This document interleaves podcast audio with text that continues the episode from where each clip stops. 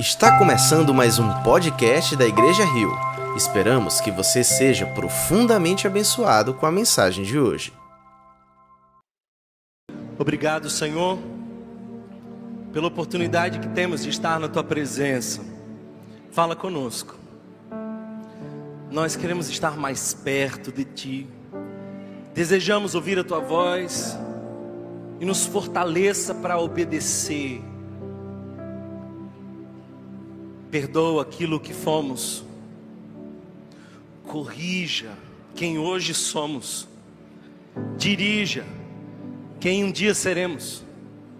Fica à vontade entre nós, Espírito Santo de Deus, toma o teu lugar de honra, és exaltado, digno de nosso louvor. Que a tua palavra seja pregada com fidelidade. E que a exposição da Tua palavra seja como uma semente poderosa, caindo num terreno fértil e frutificando a cem por um. Repreendemos, Senhor, toda a astúcia do inimigo que queira roubar a semente. E sairemos daqui transformados, consolados, confrontados, para a glória do Teu nome. Convidados a sermos a imagem do Filho Jesus. Mais semelhantes àquele que nos salvou das densas trevas e nos levou para a maravilhosa luz. Que assim seja, Senhor. Fica conosco. Em nome de Jesus. Amém. Amém. Glória a Deus. Queridos irmãos, quero convidar vocês a uma passagem das Escrituras. Vamos ao segundo livro do rei, de Reis. Segundo livro dos Reis. Capítulo de número treze, abra ou ligue a sua Bíblia, o segundo livro dos Reis, capítulo de número treze, nós vamos expor hoje essa passagem. Eu quero convidar você a manter a sua Bíblia aberta durante toda a nossa reflexão. Peço que o Espírito Santo conduza você ao entendimento das Escrituras. Capítulo de número treze, segundo livro dos Reis. Nós vamos ler dos versos catorze em diante.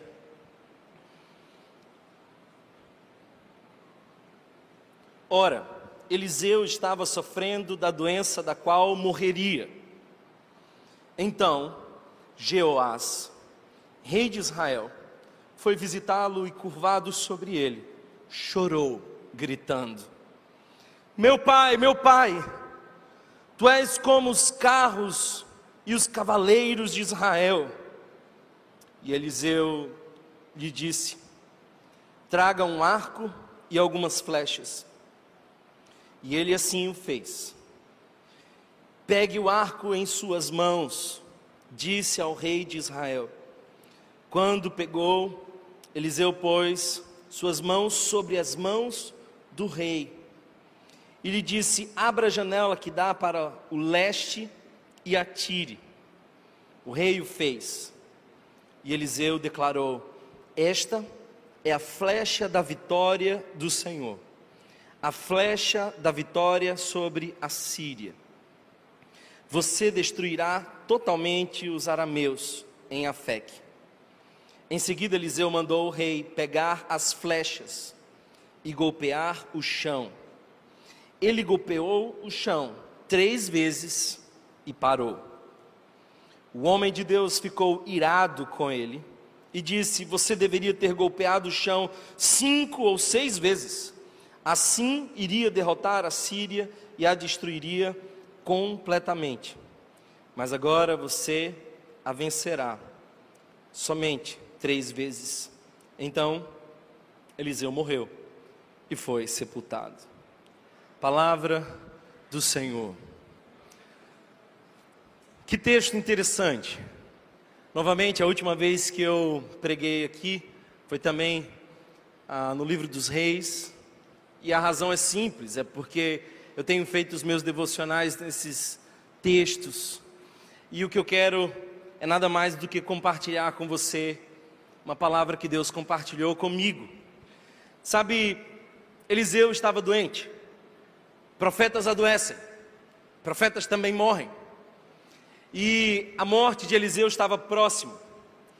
Provavelmente Jeoás já tinha percebido, ele sacou que o clima de morte estava no ar, e ele era o décimo terceiro rei de Israel.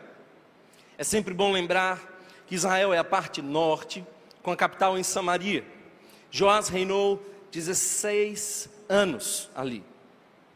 O problema é que a parte norte de Israel vinha por muitos anos sendo castigada por constantes invasões dos sírios. Exércitos inimigos entravam, saqueavam, prejudicavam. Esse era o terror dos reis. Muitas cidades já haviam sido tomadas do outro lado do Jordão. Os sírios quase destruíram por completo a nação de Israel. Não havia muita coisa quando o rei Jeoás assumiu. E eu quero que você entenda o contexto. Primeiro, ele é um rei novo. Ele está assumindo e não assume num momento fácil. Assume sob ameaça de invasão e assume tendo o povo já enfraquecido. O passado era de derrotas. Tinha poucos recursos. Segundo o livro dos Reis, no capítulo treze, nos versos sete, nos mostra que não havia muitos cavaleiros, não havia muitos carros, o exército já estava enfraquecido. O detalhe interessante é que o rei inimigo era Asael. E para ficar mais fácil a sua, a sua compreensão, deixe-me compará-lo a um Hitler da época, um rei tirano, um rei sem piedade, um rei que não tinha diplomacia, não fazia acordos, era um rei sanguinário, era um rei destruidor e era o rei inimigo. Essa é a cena de Jeoás. Agora, talvez o ponto mais importante desse contexto é de que o profeta estava morrendo. E sabe, o profeta era muito mais do que simplesmente um homem de Deus. O profeta era a boca de Deus para a nação. Se você lê o livro dos Reis, diversas vezes você vai ver que Deus dava livramento ao povo através do profeta. Muitas vezes os reis iam consultar os profetas para saber por que lado os seus inimigos iam avançar, que estratégias de batalha eles deveriam tomar, se deveriam avançar ou retroceder. O profeta era a forma de consultar Deus. Olha agora como o cenário está difícil para Jeoás. Esse rei que não tem recurso, assume numa fase difícil, é recente e agora está prestes a perder o profeta. Você nota o desespero do rei já nesses primeiros versos que lemos. Se você observar, o verso quatorze, na segunda parte, diz: meu pai, meu pai. Como que ele diz isso? Ele diz gritando. Como ele está? Ele está encurvado. Você consegue imaginar um rei ajoelhado, encurvado, gritando, dizendo: meu pai, meu pai, tu és como os carros e os cavaleiros de Israel. Em outras palavras, você é o nosso exército. A expressão que melhor traduz essa passagem é o "e agora". Todos nós na vida chegamos em algumas bifurcações.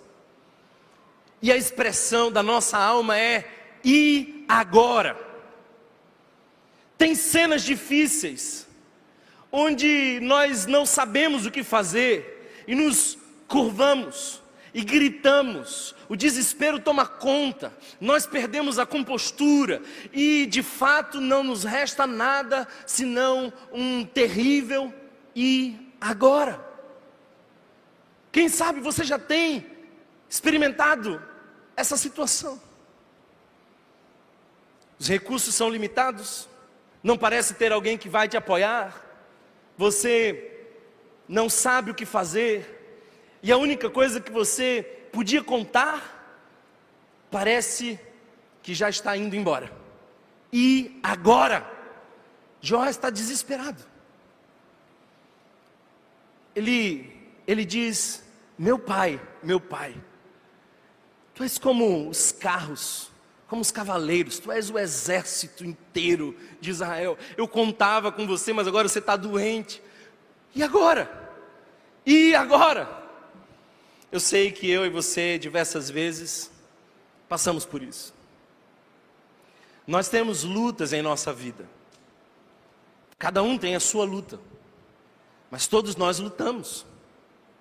A sua luta não é igual à minha, mas há algo que nos faz irmãos, todos nós lutamos. Talvez você esteja num bom momento, mas certamente eu te garanto que você vai encarar algumas lutas na vida. Ninguém passa pela existência ileso. Nessa peleja todo mundo será golpeado pelo transtorno, surpreendido pelo caos. Na vida todos nós vamos ter que em algum momento encarar um e agora. Jeoás estava passando por isso. Você está passando por isso? O fato é que ele vai para o profeta. E ele vai para o profeta porque ele teme que as vitórias não aconteçam. Ele teme que dali para frente seja só derrota. Eu olhei para esse texto há uma semana atrás e fiz a seguinte pergunta: do que se faz a vitória?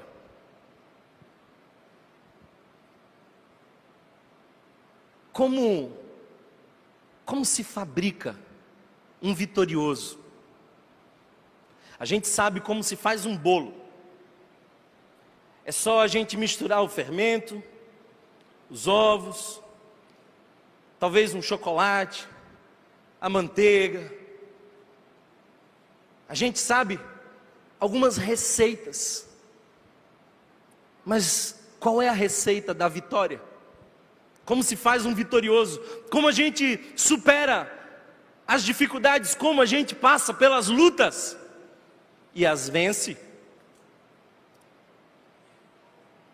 Eu penso, queridos irmãos, que nesse texto está claro do que é feito a vitória. E eu quero mostrar para você do que se faz a vitória. Se você botasse a vitória numa lâmina microscópica, e se você observasse cada partícula, você ia encontrar três elementos que compõem a vitória. Se você observar a vitória assim, bem de frente, você vai notar pelo menos três elementos que compõem a vitória. Quais são? Primeiro, eu quero mostrar para você que a primeira, o primeiro elemento da vitória é a atitude. Sem atitude, sem vitória. Thomas, eu quero vencer. Você tem atitude? Então tem chance. Sem atitude, a vitória é utopia. Sem atitude, a vitória é utopia.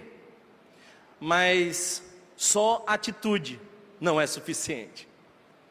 Eu posso dizer para você: haja, faça, e você perder. Eu posso dizer para você: tenha atitude, e você fracassar. Porque só atitude não é suficiente. Sem atitude a vitória é utopia, mas só a atitude não é suficiente. Do que mais se faz a vitória? A vitória também é feita de direção. Direção. Atitude e direção. Se você tem atitude, mas não tem direção, é provável que você faça bem feito a coisa errada. Muitos casais me procuram dizendo: olha, Thomas, não dá mais certo, tentamos de tudo, fizeram bem a coisa errada, tentaram muito o esforço, mas não tentaram certo. Não basta você se esforçar, você tem que também fazer bem feito e a coisa certa. Alguém está entendendo essa palavra? Você pode estar se esforçando na direção errada. A pior coisa que pode acontecer é você ser eficaz sem direção. Você estará ainda mais perdido se você andar rápido no caminho errado. Quanto mais você acelera no caminho errado, mais você se perde. Direção é fundamental. Mas só atitude e direção não compõem a vitória. Vitória precisa de mais do que apenas atitude e direção. Precisa também de perseverança. Perseverança. Você pode ter a direção certa, mas se você parar no caminho, você não chega. Escute uma coisa, você parando no caminho não chegou em lugar nenhum. Você pode estar na direção certa, mas se você não perseverar, você não chegará. Para chegar até aqui hoje, eu tive que ter atitude. E qual foi a atitude? Coloquei quatro despertadores. Você é desse? Porque eu sou desse. Eu preciso confessar. Quero abrir o meu coração para vocês. Um despertador só não me convence a levantar da cama. É sério. Se você pegar meu celular, você vai ver que tem cinco horas, cinco e três, cinco e sete, cinco e dez, cinco e quinze e ainda boto um seis e meia, caso o caos aconteça e eu tenha passado direto. Você é desse? Deus não colocou o despertador para mim. Deus não me acordou hoje. Eu acordei por conta de Deus. Só existe por conta de Deus, mas quem colocou o despertador fui eu. Atitude. Alguém está entendendo isso? Por quê? Porque eu queria chegar aqui. Queria estar com vocês. Então, atitude. Mas só atitude não é suficiente. Imagina que eu coloco o despertador e fico em casa. Pronto, acordei. Não. Eu preciso agora de direção.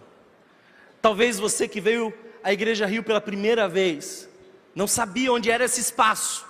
E por não saber onde era esse espaço, você ficou um tanto perdido, sem direção. Sabe por quê? Porque nós somos uma seita. Não tem um, uma placa ali na frente. Só chegam os eleitos. Você tem que descobrir, é um negócio secreto. Já percebeu? E a gente nem sequer ajeita lá na frente, porque a gente só quer os que Deus vai trazer. Se você chegou, seja bem-vindo, seja parte da família. Direção é fundamental. Eu podia acordar cedo e ir para a direção errada. A direção é fundamental. Mas imagina, eu moro bem distante daqui.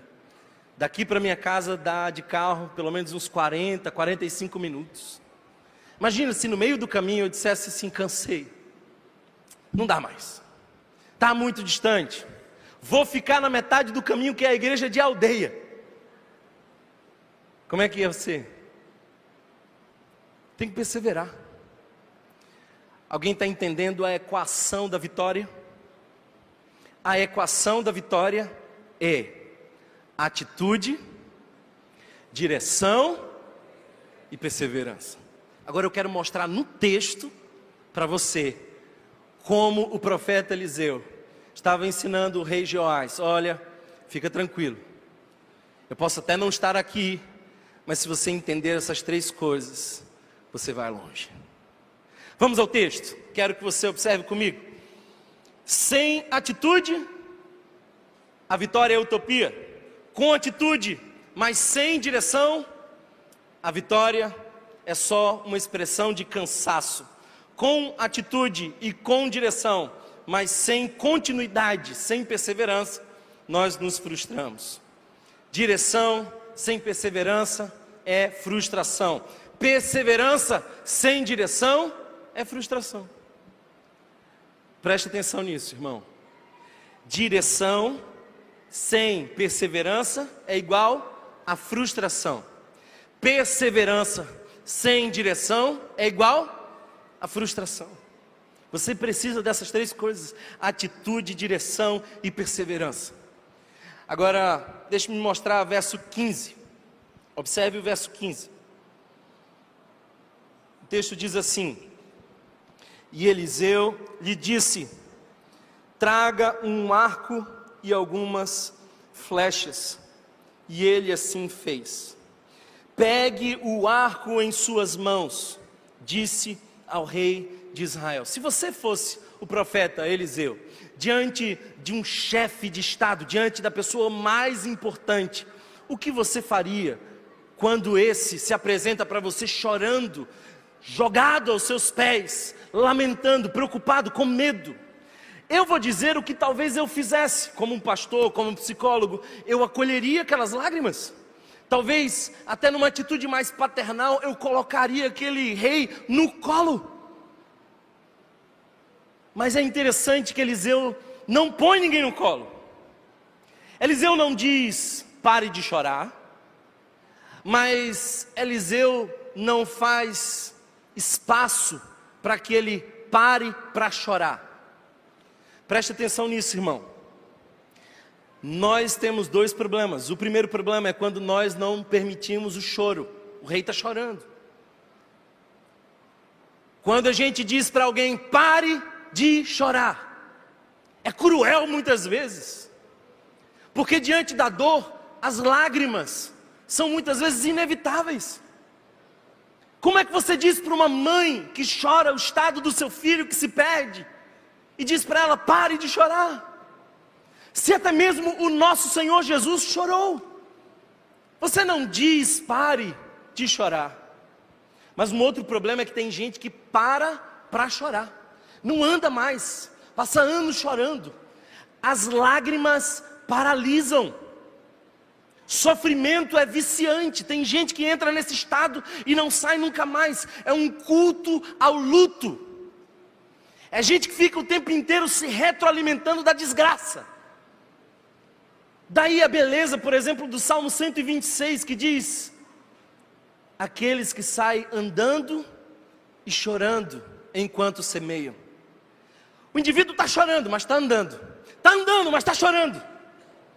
Voltará com júbilo, trazendo os seus peixes. Eu não vim aqui hoje dizer para você: pare de chorar. Mas eu vim dizer para você: não pare para chorar. Eliseu olha para o rei chorando e não diz assim: fica tranquilo, chora. Eliseu olha para o rei e diz assim: pega um arco, pega algumas flechas.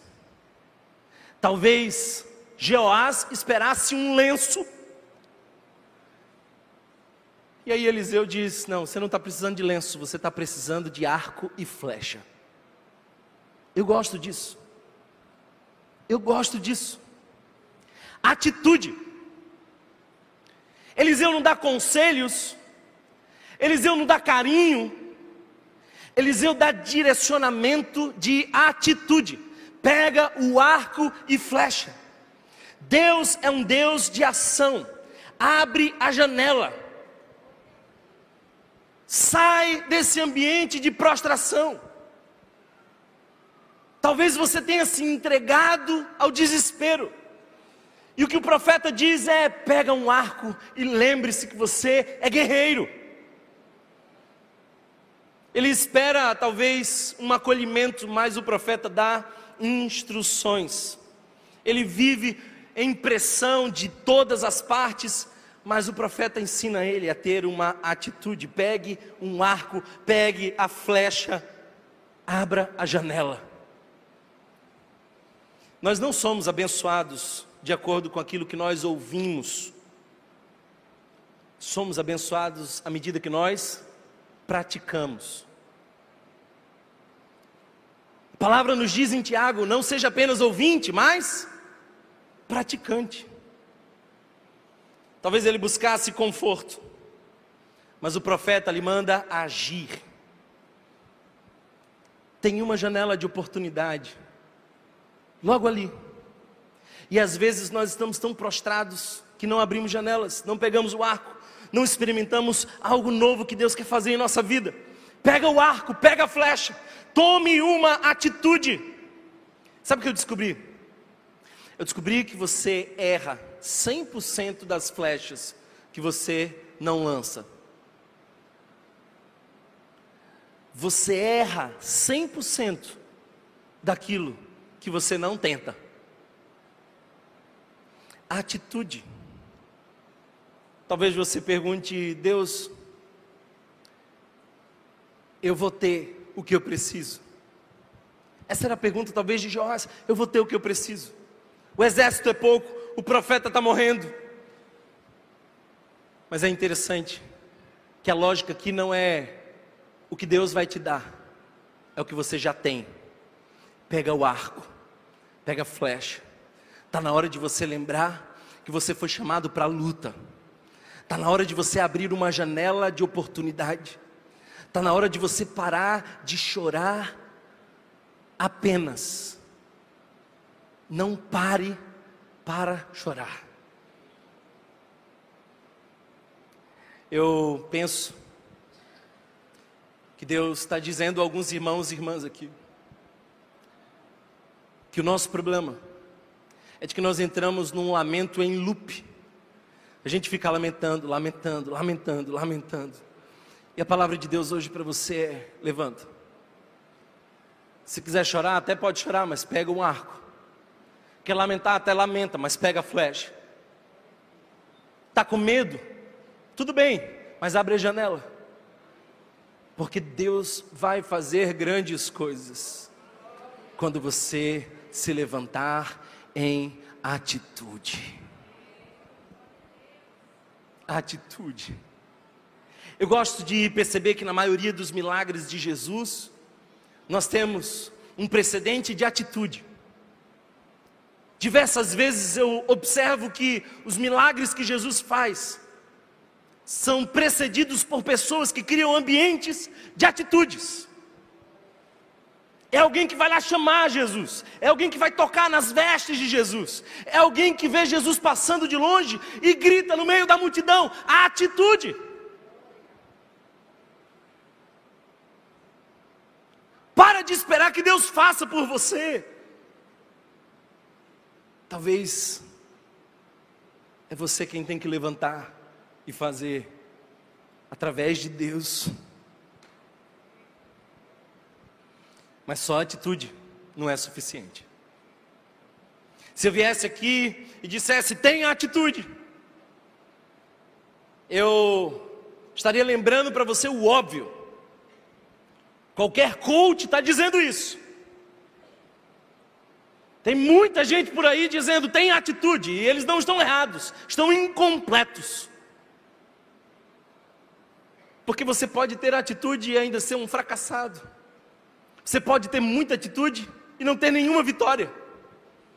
Porque só a atitude não é suficiente. É necessário também direção. Olha o verso dezesseis e dezessete.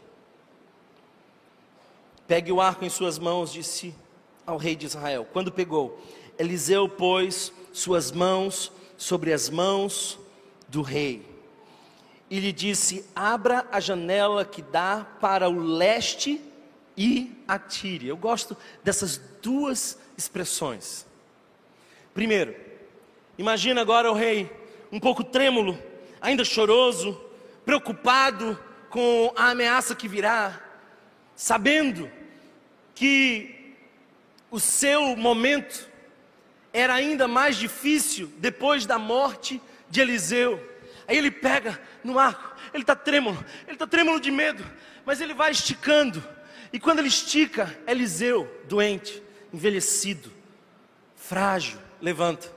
Conjecturas minhas, está lá em Tomás capítulo quatro, verso oito. E Eliseu levanta e vem por trás de Jeoás. E a mão envelhecida de Eliseu segura a mão jovem de Jeoás. Firmeza. E estica. Sabe quando, quando você está ajudando alguém na mira? Alguém está entendendo essa palavra? Sozinho, você não tem mira suficiente. Mas Deus, quando põe as mãos dele na sua, as mãos de Deus são mais poderosas e direcionam. Jeoás diz: olha, eu não, não sei para onde olhar, eu estou meio perdido, rapaz, está tão difícil para mim. Ei, abre a janela que dá para o leste, direção, direção. Talvez você tenha tomado muitas atitudes na direção errada, não adianta de nada. Você pode empenhar todo o seu esforço, mas sem a direção de Deus, não terá nenhum resultado. A mulher do fluxo de sangue se esforçou durante anos e anos, gastou tudo que tinha. Esforço sem direção, zero resultado. Mas quando Deus pega no arco junto com você, tudo muda. Uma coisa que eu descobri, irmão, é de que as minhas maiores vitórias não foram resultado da minha própria mira. Às vezes as pessoas perguntam assim: Thomas, como foi que você plantou a Rio? Que técnica, que jeito? Não faço a menor ideia, não sei explicar. Ele só mandou eu segurar o arco e ele fez a mira por mim. Eu estava trêmulo segurando o arco, dizendo: Deus, eu não dou conta, esse negócio é grande demais, eu não tenho recurso, eu sou pequeno, o pessoal até disse que eu não levo jeito. Mas eu senti a mão dele sobre a minha. E tudo mudou. Mas para onde eu vou? Abre a janela do leste. Só ele sabe a direção da vitória. Seu esforço pode ser exaustivo, se for na direção errada, não tem resultado. Você não consegue a vitória, ela vem do Senhor. Essa é a informação preciosa que Davi tinha. Davi tinha essa informação. E essa é a razão pela qual Davi vai com tanta segurança diante de Golias. Golias dá uma risada daquele menino com uma baleadeira na mão, se sente até um tanto ofendido, dizendo: você acha que eu sou um cachorro para você vir aqui lutar comigo com pedra? Deixa eu dizer uma coisa para você. Na cabeça de Davi era o seguinte: eu lanço a pedra, Deus põe ela no lugar. E a coisa mais linda é quando você lê o texto escolhendo, atento ao detalhe. Olha que detalhe interessante. Davi escolhe cinco pedras lisas do ribeiro. Cinco pedras lisas. Mas a pedra ficou cravada na testa de Golias. Davi olha para Golias e diz assim: eu vou contra ti em nome do Senhor. Sabe o que é isso? É a certeza de que a vitória não vem da minha mira, mas da minha obediência à direção de Deus. Quando eu obedeço à direção de Deus, Ele garante os resultados. Davi lança a pedra, mas Deus põe ela no lugar. Talvez você está com medo. E você está com medo porque você não tem a direção. Você não sabe que janela abrir. Você não sabe para onde olhar. Você está achando que o que vai acontecer vai depender da sua mira. Esquece isso, não depende de você, porque quando você pegar o arco da vitória, Deus colocará as mãos sobre a sua, e é dele. E às vezes Deus faz questão de mostrar isso. Gideão, você está achando que tem pouca gente, Gideão, para a luta? Ah, você não precisa disso. Isso é muito menos que isso. Por quê? Porque é do Senhor a vitória. A tua vitória depende de Deus. A tua vitória começa quando você se quebranta e chora diante dele. A tua vitória começa quando você reconhece que não tem o suficiente.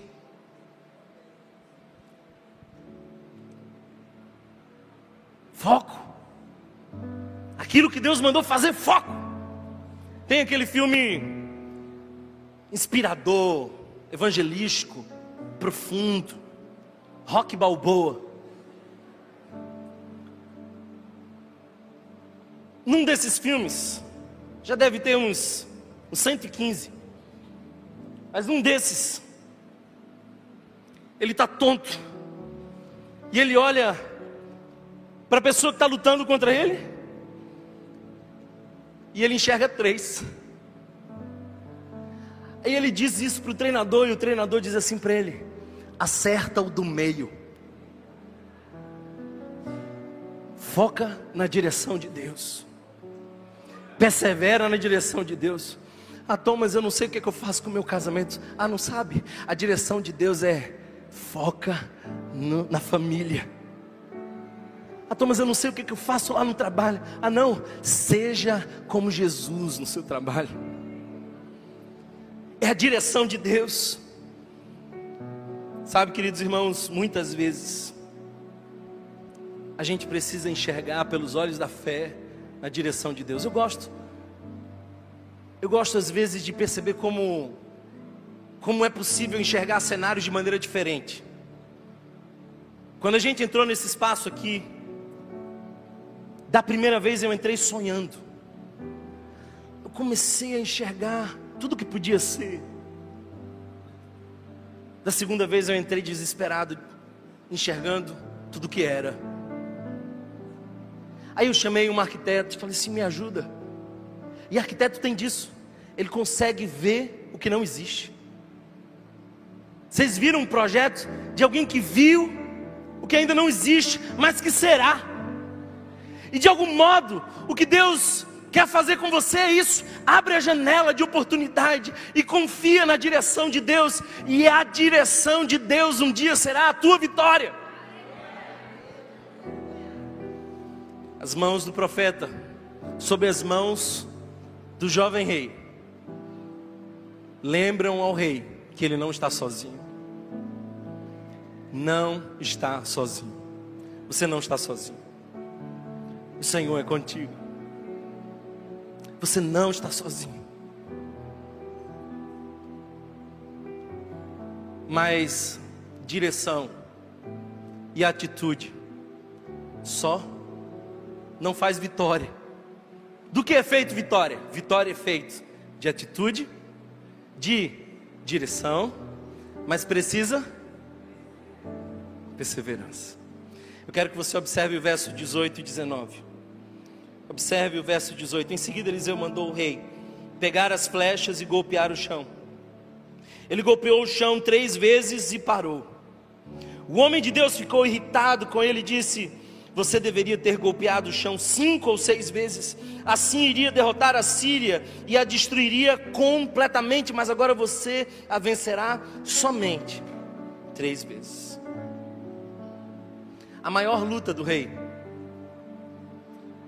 era consigo mesmo. O maior problema que o rei ia enfrentar era a falta de perseverança. O profeta disse: pega. O profeta disse: abra. O profeta disse: atire. Mas o profeta não disse: pare. Por que o rei parou, se Deus não mandou parar? Deus não te mandou parar. E se você para antes da ordem, você não recebe aquilo que foi separado para você.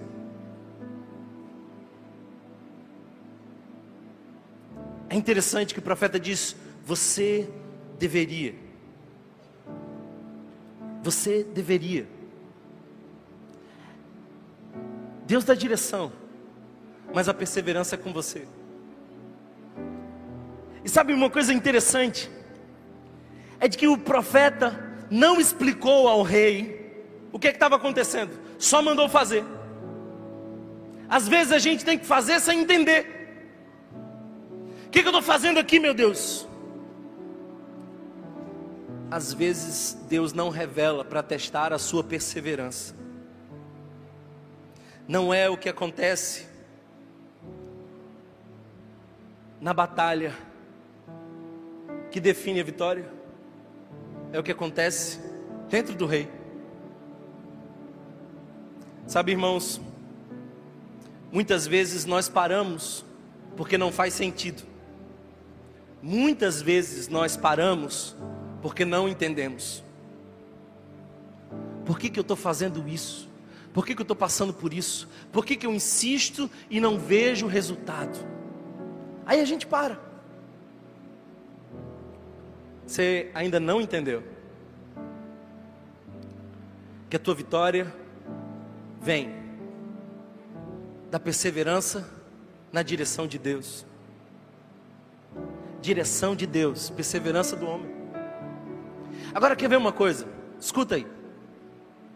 Se o profeta tivesse dito: você vai bater no chão seis vezes, e isso simboliza vitória completa, o rei não tinha feito? Sim ou não? Mas que mérito teria? Eu já contei isso aqui, mas quero contar de novo. Uma cena que me chama a atenção. Eu não sou muito de filme, mas alguns filmes me marcam muito. E um outro filme cristão é Karate Kid. E tem uma cena interessante. Daniel San quer aprender a lutar. Ele quer aprender Karate. E ele encontra seu Miyagi. E seu Miyagi começa o processo para ensinar. Hã? Aí Daniel San chega em casa, louco para aprender. E aí, seu Miyagi, vamos para a aula de novo? Vamos. O que, que a gente vai fazer hoje, seu Miyagi? Encerar o carro. Todos os carros. Aí ele vai encerando, não entende, ele não entende por que ele está fazendo aquilo. E na cabeça daquele jovem, ele está dizendo assim: meu Deus do céu, o que está acontecendo? Eu vim aqui para aprender Karatê e eu estou fazendo aqui algo que não tem nada a ver. Você quer ver uma dessas cenas? Olha só que coisa interessante. É uma cena onde ele vai pintar a cerca. Será que o pessoal tem aí? Joga aí pra gente ver. Olha lá, telão. Mas primeiro você vai experimentar pintar cerca. Ah. Hum.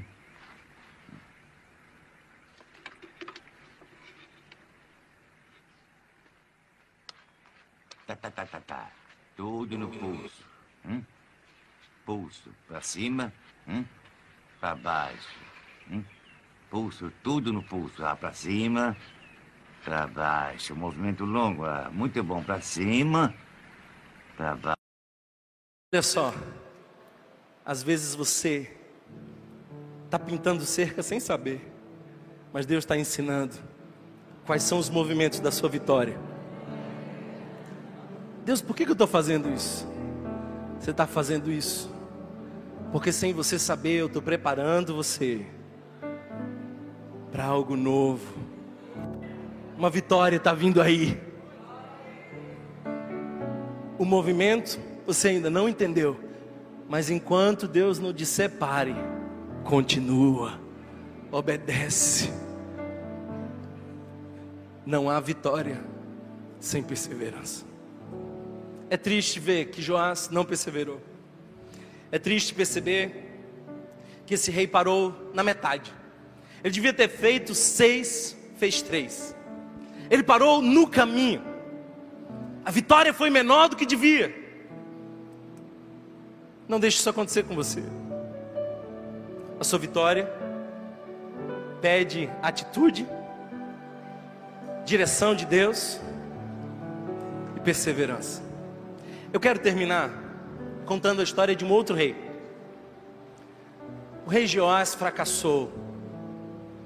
Fracassou. Porque não perseverou. Mas eu gosto mais da história de um outro rei. E esse é o rei Jesus. Um dia na eternidade, o Rei Jesus se levanta e diante da convicção do pecado, ele se oferece como sacrifício. Porque Hebreus nos diz que o Cordeiro de Deus foi imolado antes da fundação do mundo. Antes de Deus dizer haja luz, Deus já tinha dito haja cruz. Como é que a gente resolve o problema do pecado? Aí Jesus se levanta na Trindade e diz: eu vou. E ele recebe a direção do Pai. E a direção do Pai não era confortável, não era fácil, mas era perfeita. No Getsêmani, ele se submete à direção do Pai. Ele diz: se possível, afasta de mim esse cálice, mas que não seja feito a minha vontade, mas a tua. Ele se submete à direção. E ele persevera até o fim. Você consegue imaginar, sendo você Deus, e podendo rogar por anjos que livrassem você, livrassem, mas você fica na cruz e fica até o último suspiro. Por quê? Por você e por mim. Jesus é o Rei que nos fez mais que vitoriosos, porque Ele teve a atitude de vir ao mundo. Ele se submeteu na direção de Deus, de se sacrificar por nós, e Ele perseverou até a morte, para nos resgatar da morte e nos fazer filhos amados de Deus. Jesus é melhor que Jeoás. Ele é a nossa referência. Ele é o Rei que não desistiu. Deus trouxe você aqui hoje e te trouxe aqui para dizer para você: não pare para chorar. Não deixe que a dor lhe paralise.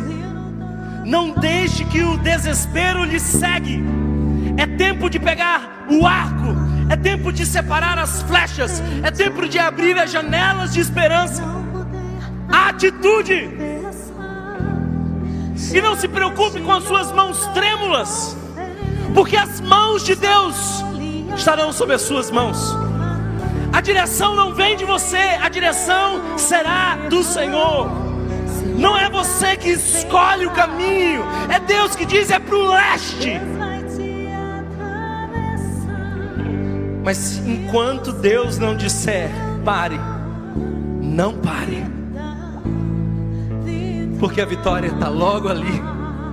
Será que você pode ficar de pé? Se você foi abençoado por essa mensagem, compartilhe com alguém, para que de pessoa em pessoa alcancemos a cidade inteira.